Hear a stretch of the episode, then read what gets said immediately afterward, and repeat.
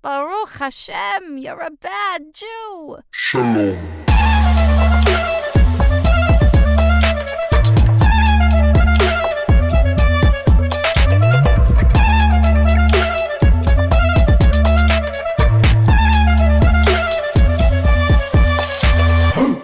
You're listening to Bad Jew. With me today is Yiscah Smith, hailing all the way from Jerusalem, Israel. Yiscah, we are so blessed to have you on the show. Thank you for joining us today. Well, Chaz, shalom. Thank you. Thank you for inviting me. This is wonderful and new. It's a uh-huh. new program. I, I yeah, it is a new program. It's it's it's fresh and ready to eat and consume by the listeners and the viewers. It's amazing. And Yiscah, today we're here to talk about how Judaism has changed over the years, ancient versus modern. And so, uh, before we get into that, I, I, I just want to say that I was, you know, looking through your uh, website and your profile, and you know, you're an educator and a speaker, and there's something on your on your bio that really stood out to me here. I want to present to you this um, uh, this this overlay I found here. But uh, this is something that really resonated with me. This statement right here. She relies on Jewish spiritual teachings to inform and uplift her students and audiences, acting as a compass, gently guiding them to their unique inner selves. As a spiritual trailblazer, Yiscah exemplifies what it means to carve one's own path as she has grappled with the entanglements at the intersection of her spirituality, Jewish tradition, and passionate desire to live a life of authenticity. When I read that, I felt like I was a little bit seen. I felt like I was seen because, Mm. as viewers know by now who have been watching Bad Jew, I don't identify with any denomination. You could say I've adopted little pieces from each and each, each and every one of these denominations, and that really ties into today's discussion about how Judaism has changed. So when I saw that, you know, you're representing this kind of, could you call it a middle path? I'm not sure. It really just stuck with me. Do you have any thoughts on that? Yeah, I I I see myself as an agent of change, and that I bring that type of consciousness to people. That it's not so much the middle of the road. Each one of us is on a unique road. Hmm. I love that. and yeah and but but because we can be on our own unique road that's how we can be part of the bigger road you know it's like a multi-lane highway each one each Mm. car is in their own lane but they're all going to the they're coming from the same place they're going to the same place. So our core values as jews is is very common to all of us if we adapt to that if we accept that. Yet there's so many different ways of manifesting those values so many different ways. And that's part of me being a spiritual activist is to help people honor their own inner being Love that. Yeah. Love that. Well, Yiscah, we have a challenge here on the Bad Jew podcast, which is to tell your life story in four minutes. Are you ready? it's too late if i'm not so let's go Let's do it. All right. Okay, here we go. I was born in New York, Long Island, New York, in the 50s. I'm a baby boomer, raised in a very loving home with two sisters. Uh, we were members of the only synagogue in town, Patchogue, Long Island, New York. It belonged to the conservative movement. I went to the typical Hebrew school. We all became bar bat mitzvah, and we used to call that graduation from Judaism. And you know, my parents they kept some of the traditions, uh, but were not really entrenched or immersed in Jewish observance, and definitely not Jewish spirituality or the spirituality through the lens of Judaism. So, from about 13, 14 years old till 20, I took a leave of absence from being Jewish, so to speak. And then at 20, I was on my way to Europe for the summer backpacking. And I hear this inner, literally an inner calling, like a voice that said, Go to Israel. I had no context within which to understand that. I didn't know where that was coming from.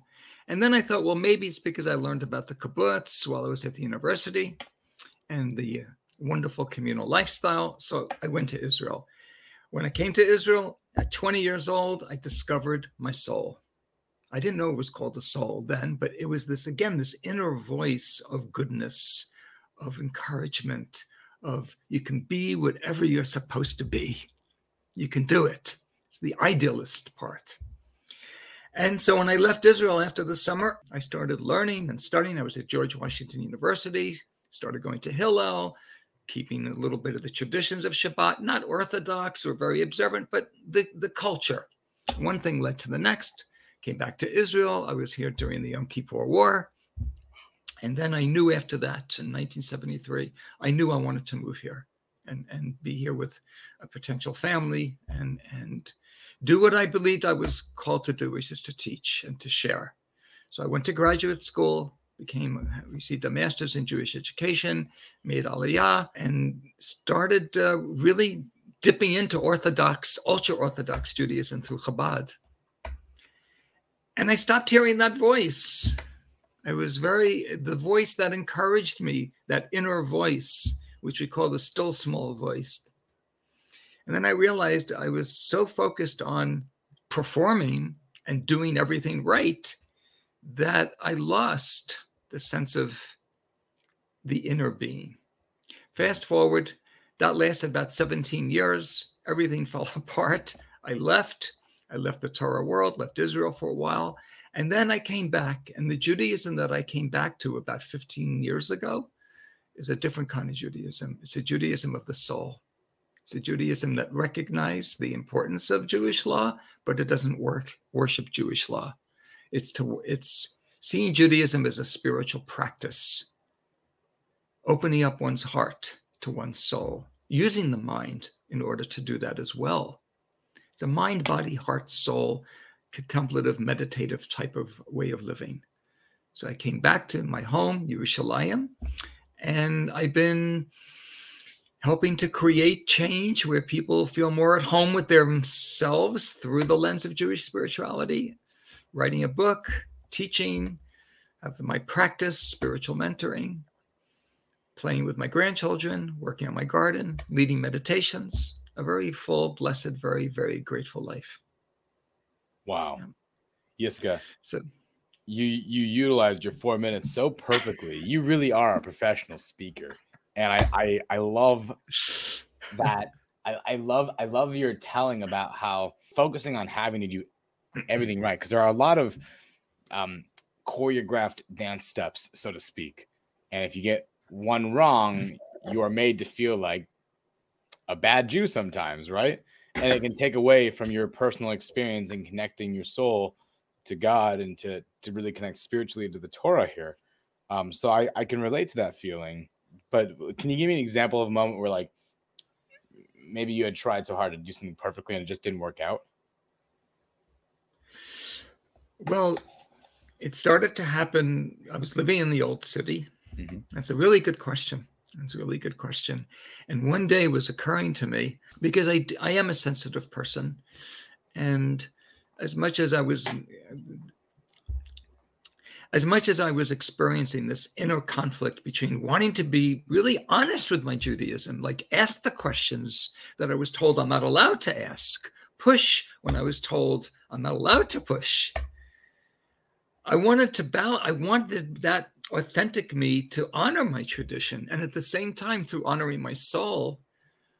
And yet I got so involved. And I'm, there's no blame here, there's no pointing fingers.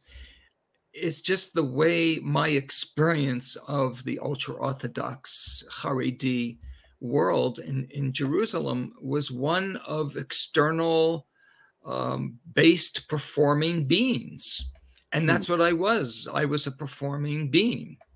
I wasn't a being being. I was busy. I'd like to, I, I, I use the phrase, I was busy doing Jewish, but I wanted to be busy being Jewish. I love that. And there's a very, you know, we're human beings first. Right. And then the, what we do reflects and manifests how we are being. Mhm. So, cultivating attributes, spiritual dispositions, emotional dispositions of compassion, of open heartedness, of holding space and respect for the other, that began to fall to the back burner and making sure that I keep kosher on the most strict, strict level where just about I couldn't eat in anyone else's house except Right. people just like me that became more towards the front burner. And as that happened gradually, it happened year after year after year, I began to realize I'm not hearing God anymore in this. Right. I'm hearing the rabbis, brilliant rabbis, knowledgeable rabbis. I'd even say kind and with good intentioned people. But Yeah. it was almost as if Judaism was replaced with the rabbis. and, And, and where did where did God go?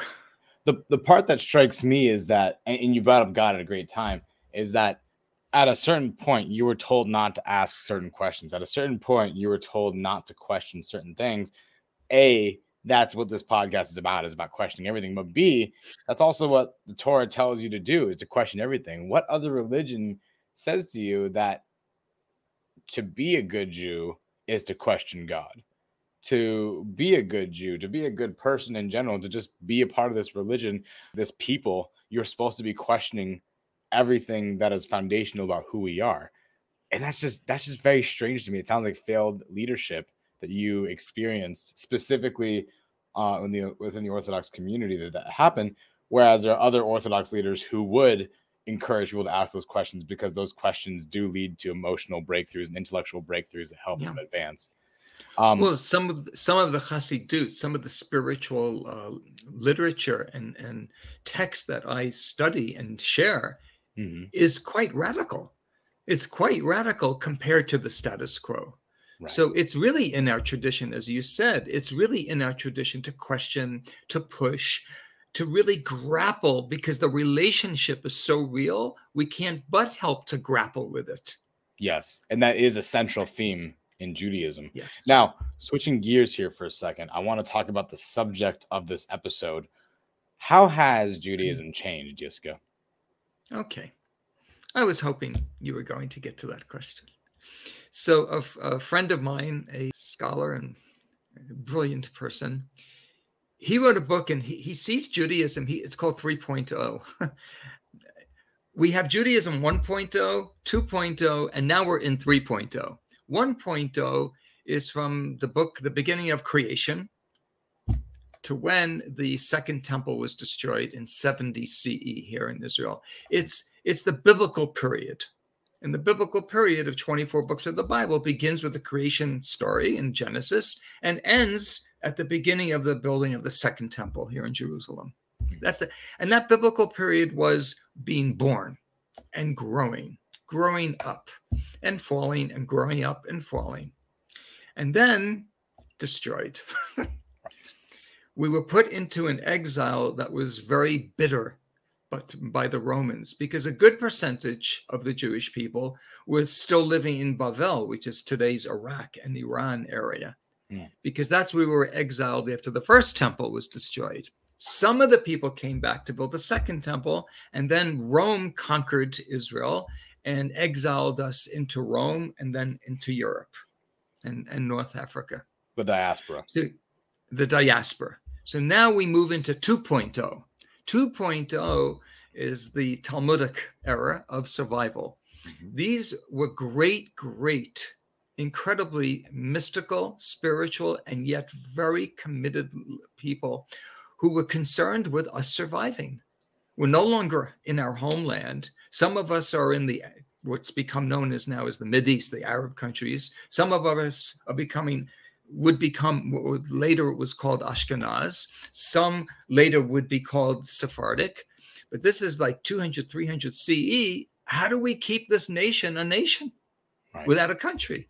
Right. So that hence the Talmud with all the different, very a big emphasis on how to do, how to do Judaism, because that's a survival technique we had to they they were responsible and they succeeded for 2000 years after rome conquered israel till the establishment of the state of israel in 1948 we didn't have our own land and yet we still had a nation because we knew how to survive. That's 2.0 survival. 3.0 is post 1948 Right. whether one lives in israel or not lives in israel Right. the establishment of the state of Israel changed the the um the consciousness. I think it's called the Zeitgeist, that the, the Zeitgeist, German word Mhm, Exactly, the yeah. zeitgeist. It, yeah. right, it changed our whole way of being in the world because now by choice we either can come to Israel or by choice not come to Israel. So it was no longer about surviving. Now it becomes thriving. How do I thrive? How I'm do I thrive? Yeah. How do I be the best that God wanted me to be when God created me, when I no longer have to survive, where I can really blossom? You know, it's like I have a big garden. So in the winter, I I pray and I help some of my plants survive. right. And then in this after Tu B'Shvat, they begin to thrive. so your garden's at 3.0 is what you're saying. My garden's at 3.0. I love that. so that. one of the major ways, Judy, yes, it is. well, almost Tu B'Shvat will be in less than a month. Then it'll really start to thrive. Yes. Uh, so one of the oh. main di- one of the main differences, and it's not only historical difference, it's also a consciousness difference. It was is we no longer have to survive. We can give ourselves permission to thrive, and that's where individuating is very important. Because doing Jewish when survival is on the line, that's not the time for free expression. We need to huddle together, band together like an army, hmm. and make sure at least there's another generation that in one way or another can identify as being Jewish. You know, Yes. like during the Crusades in the 11th century, during the uh, Spanish Inquisition in the 1500s, 15th century, during, of course, leading up to, well, even what was going on with Russia, with the pogroms and, and Ukraine and Poland, and ve- even in the UK, even in France, and then, of course, in the Sephardic world, North Africa, it was like really, really hard. And it was hard in the Arab countries. Right. Now, So so banding together to to, to be unified with an action, I Mhm. get that. I mean that and I owe a lot of gratitude to those people. Without them, I wouldn't be here and we would not be having this podcast. that's We would have disappeared. That's right. And so what, what you just did, which was really brilliant, which you kind of went in a very summarized fashion in a very short podcast of only 30 minutes, talk about, you know, over 3,000 years of uh, the life of a nation, right? You went from 1.0 to 3.0. You talked about the beginning to the era of the first and the second temple, all the way into the diaspora, then into the birth of Israel, modern day, right? And now going the opposite direction, starting from modern day, looking back for a second, you know, one thing I was researching as I was going through Google and trying to see how has Judaism changed, right? There were two top things that I kept on seeing, right? The first thing was different articles from Reformed Jewish sources, and we'll talk about that in a second. The second thing that I found was the discussion, the common discussion amongst Jews that modern day Jews are unrecognizable to ancient Jews. That if a modern day Jew went in a time machine right now and saw an ancient Hebrew, it would be unrec. The two of them would not be able to recognize each other. That you know the way that the Orthodox practice Judaism today is not how Jews or Hebrews practiced back then. So, what do you attribute to that dramatic change over time? Was that um, the difference of interpretation? Was that the elements of the diaspora kicking in? Was it that we weren't um, exposed to other parts of the world enough just yet? What do you attribute to that? I attribute that we were exposed to the rest of the world and we adopted different customs as we as we shared what we were able to share we also adapted to where we were living Right. and i'll give you a perfect example uh, in in the mid 80s 1980s Okay. mid 1980s when i was living in the jewish quarter i live now in nachlaot which is a different part of jerusalem Mhm. Very close to the market that everyone knows the shuk machane yehuda Mhm. but years ago, I lived in the old city, and I remember there was a man. One of my daughters became friends with this family, with their daughter. And I remember meeting the father, the mother, and the father. I remember the father really struck me as being so odd because he came from, he was Mizrahi. He came from one of the Arab countries. He did not wear pants, he only wore robes. Oh, fascinating. Okay. Yeah, because Wow. all men used to wear robes. It it was more of a Western style. I don't know when pants, slacks, jeans started to become a, uh, a way of dressing for men and then later eventually women. But there was a time where men did not wear pants; they wore robes. And you, he in nineteen in the nineteen eighties was walking around in his robes. You, you scared me because when you said he wasn't wearing pants, I didn't know where the story was going. But um, you know, but on a similar note, though, you know, uh, in terms of how we've adjusted to the other cultures, I mean, here's something fascinating that I found. I, I, found actually three different sections on this article that Britannica posted on the subject that I, I never knew about before. So, for starters, we had here the fact that Napoleon actually had kind of a major part to play in this. Napoleon convoked a Sanhedrin in 1807 to create a modern definition of Judaism that renounced Jewish nationhood and national aspirations, asserted that rabbinic authority was purely spiritual, and recognized the priority of civil over religious authority, even in matters intermarriage. In countries other than France, the rationale for reform, at least in its early years, was more aesthetic than doctrinal. So, first of all, I had no idea that Napoleon even had cared about, like, even glance in the direction of Jews. I mean, I guess it doesn't surprise me, especially when you go to Jaffa. There is a cutout of Napoleon, and it shows that he had his cannons pointed towards the direction of Tel Aviv, basically. Like you can see that in Jaffa when you go there. But I still, despite that, don't exactly know Napoleon's intersection with with Judaism and Israel. So I think that's uh, that was very fascinating, right? Later on, as we go down uh, in, in Britannica, you can see here that you spoke about the 80s. Of course, you're talking about the 1980s. Now we're talking about the 1880s. So in 1885, a conference of reform rabbis formulated what was then most comprehensive statement of reform philosophy in the so called Pittsburgh Platform. This manifesto announced that Judaism was an evolutionary faith and no longer a national one.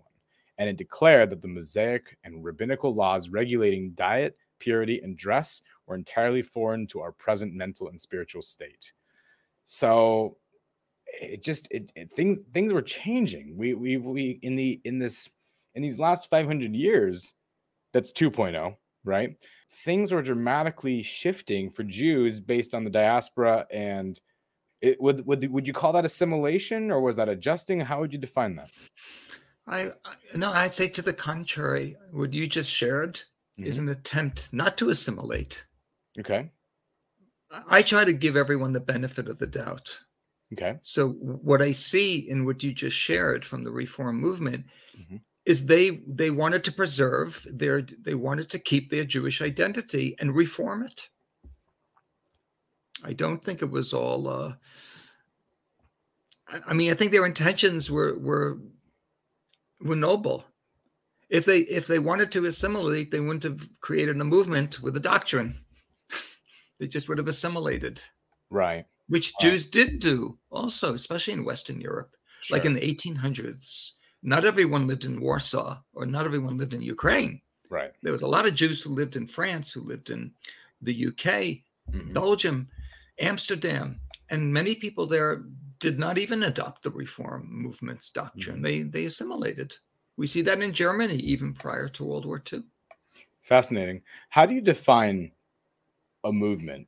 Because and I asked this question because you know one thing I, I found as well that I found really intriguing was the fact that the term denomination is something that a lot of Jewish scholars today reject, even as denominationally orthodox scholars do. Um, they saw that the term denomination is actually more of a Christian term, right?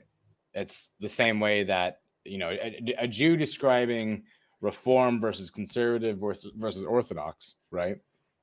could be looked at the same way as Methodist to Catholic to Protestant, etc. Right? Do you think that that's? I don't know what I I, I can't agree or disagree because I don't know enough about Christian theology to say that the differences between the different churches eh, parallels. What I can say is that there are a few ways I'd like to respond though to what you said. Yeah. Just please. so everyone knows who's listening where I'm at. I don't belong to any movement or any denomination.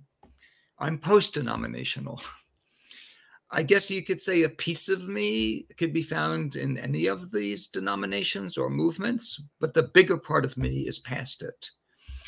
I believe the movements, which are Ashkenaz, by the way, They all came from Europe. They did not, the majority of the Jews who live in Israel are not Ashkenaz. Mhm. So they come from a different history where there was no reform doctrine, where the response or the reaction against the reform was now the Orthodox movement. And then the reaction against that to try to keep something of both, bring the new into the old was the conservative. That whole interaction between all these different doctrines was not part of the Mizrahi experience, and to to most in cases even the Sephardic experience. And most Jews are not Ashkenaz. So living for me, living in Israel, I, having made Aliyah since 1985, having lived here for many many years, I I'm, I'm an Israelite, like the biblical term Israelite. Before all of this uh, Mhm. diaspora, Israelite oh. 3.0. Israelite 3.0, exactly. The- uh, There's really what I see happening. this especially through the spiritual lens. There is a deconstruction. There is a real dissolution right now of denominations, and in Hebrew, we don't say denominations. We would say movements. I even said it before. Tunuah in Hebrew is a movement. There's the tunuot. There's the different movements. Mm. It's ways that different Jews move through their Judaism. They're becoming less and less relevant to more and more people.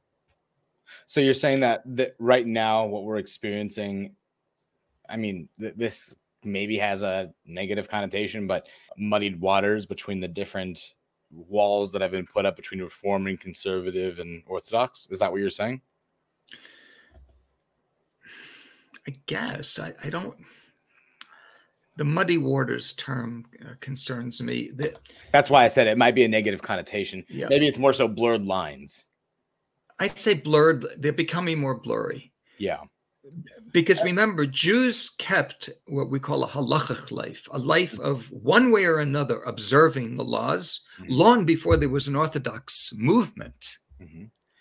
And the Orthodox movement did not even make any sense to most Jews because they didn't even know about it. And they were keeping Shabbat and they were keeping Kashrut and the different laws that govern businesses and families and so on and so forth. Right. So, what, what's happened, there's also now a lot of assimilation in the, you know, it's in two directions. Like, on one hand, there's a melding, there's a dissolution or a deconstruction of the denominations or the movements. And for people who are becoming more integrated and more unified, I once was a scholar in residence in the Boston area, Hmm. and I gave a lecture at a synagogue that started out years ago as an Orthodox synagogue with a women's section above for the women to sit.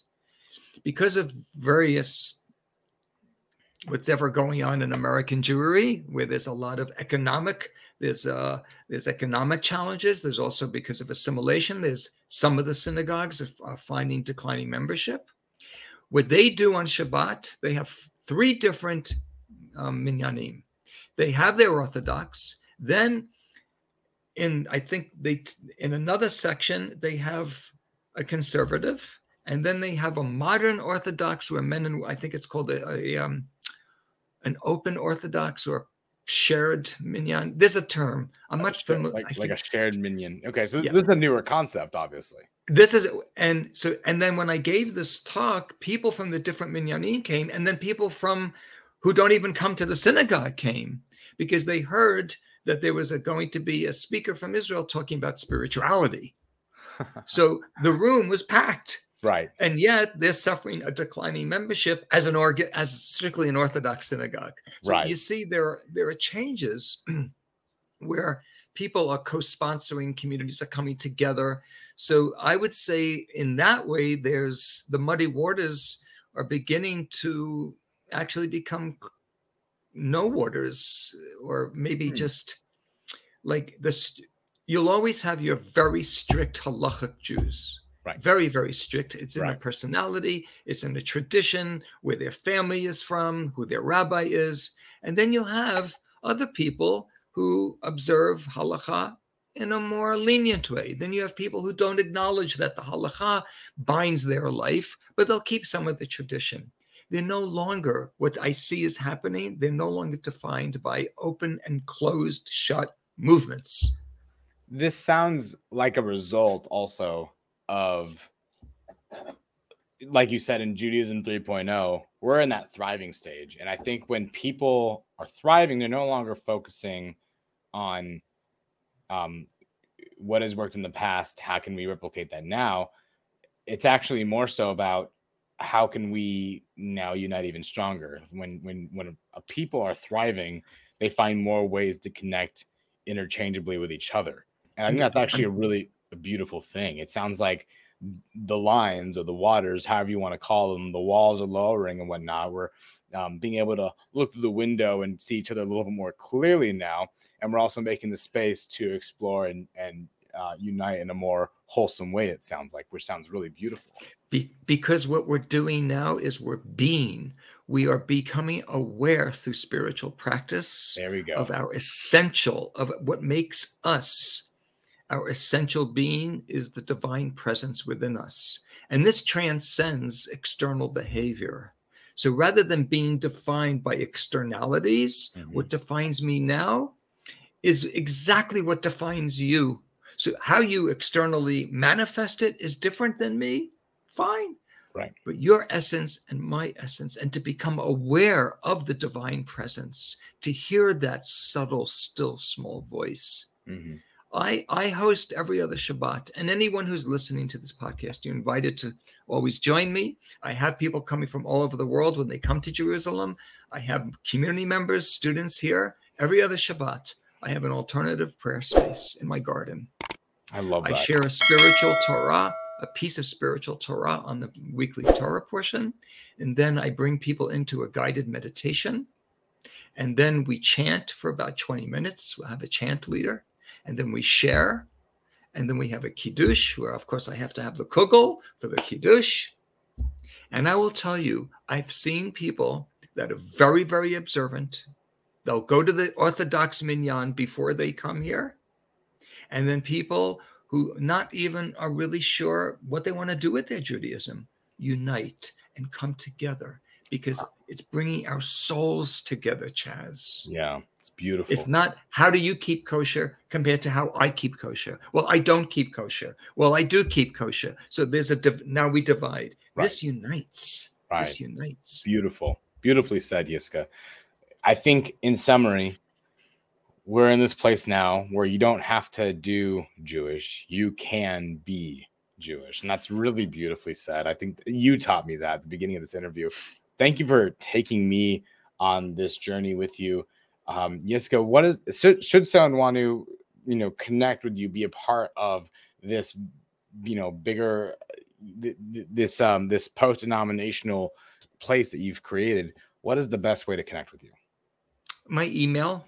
So if you share my email, people can email me. There we go. Yes. And if you're coming to Israel, email me. Say you heard me on. Um, I'm a bad Jew. I, I, really, I actually, a part of me is bad because I'm really considered. To, uh, I'm considered to be quite radical.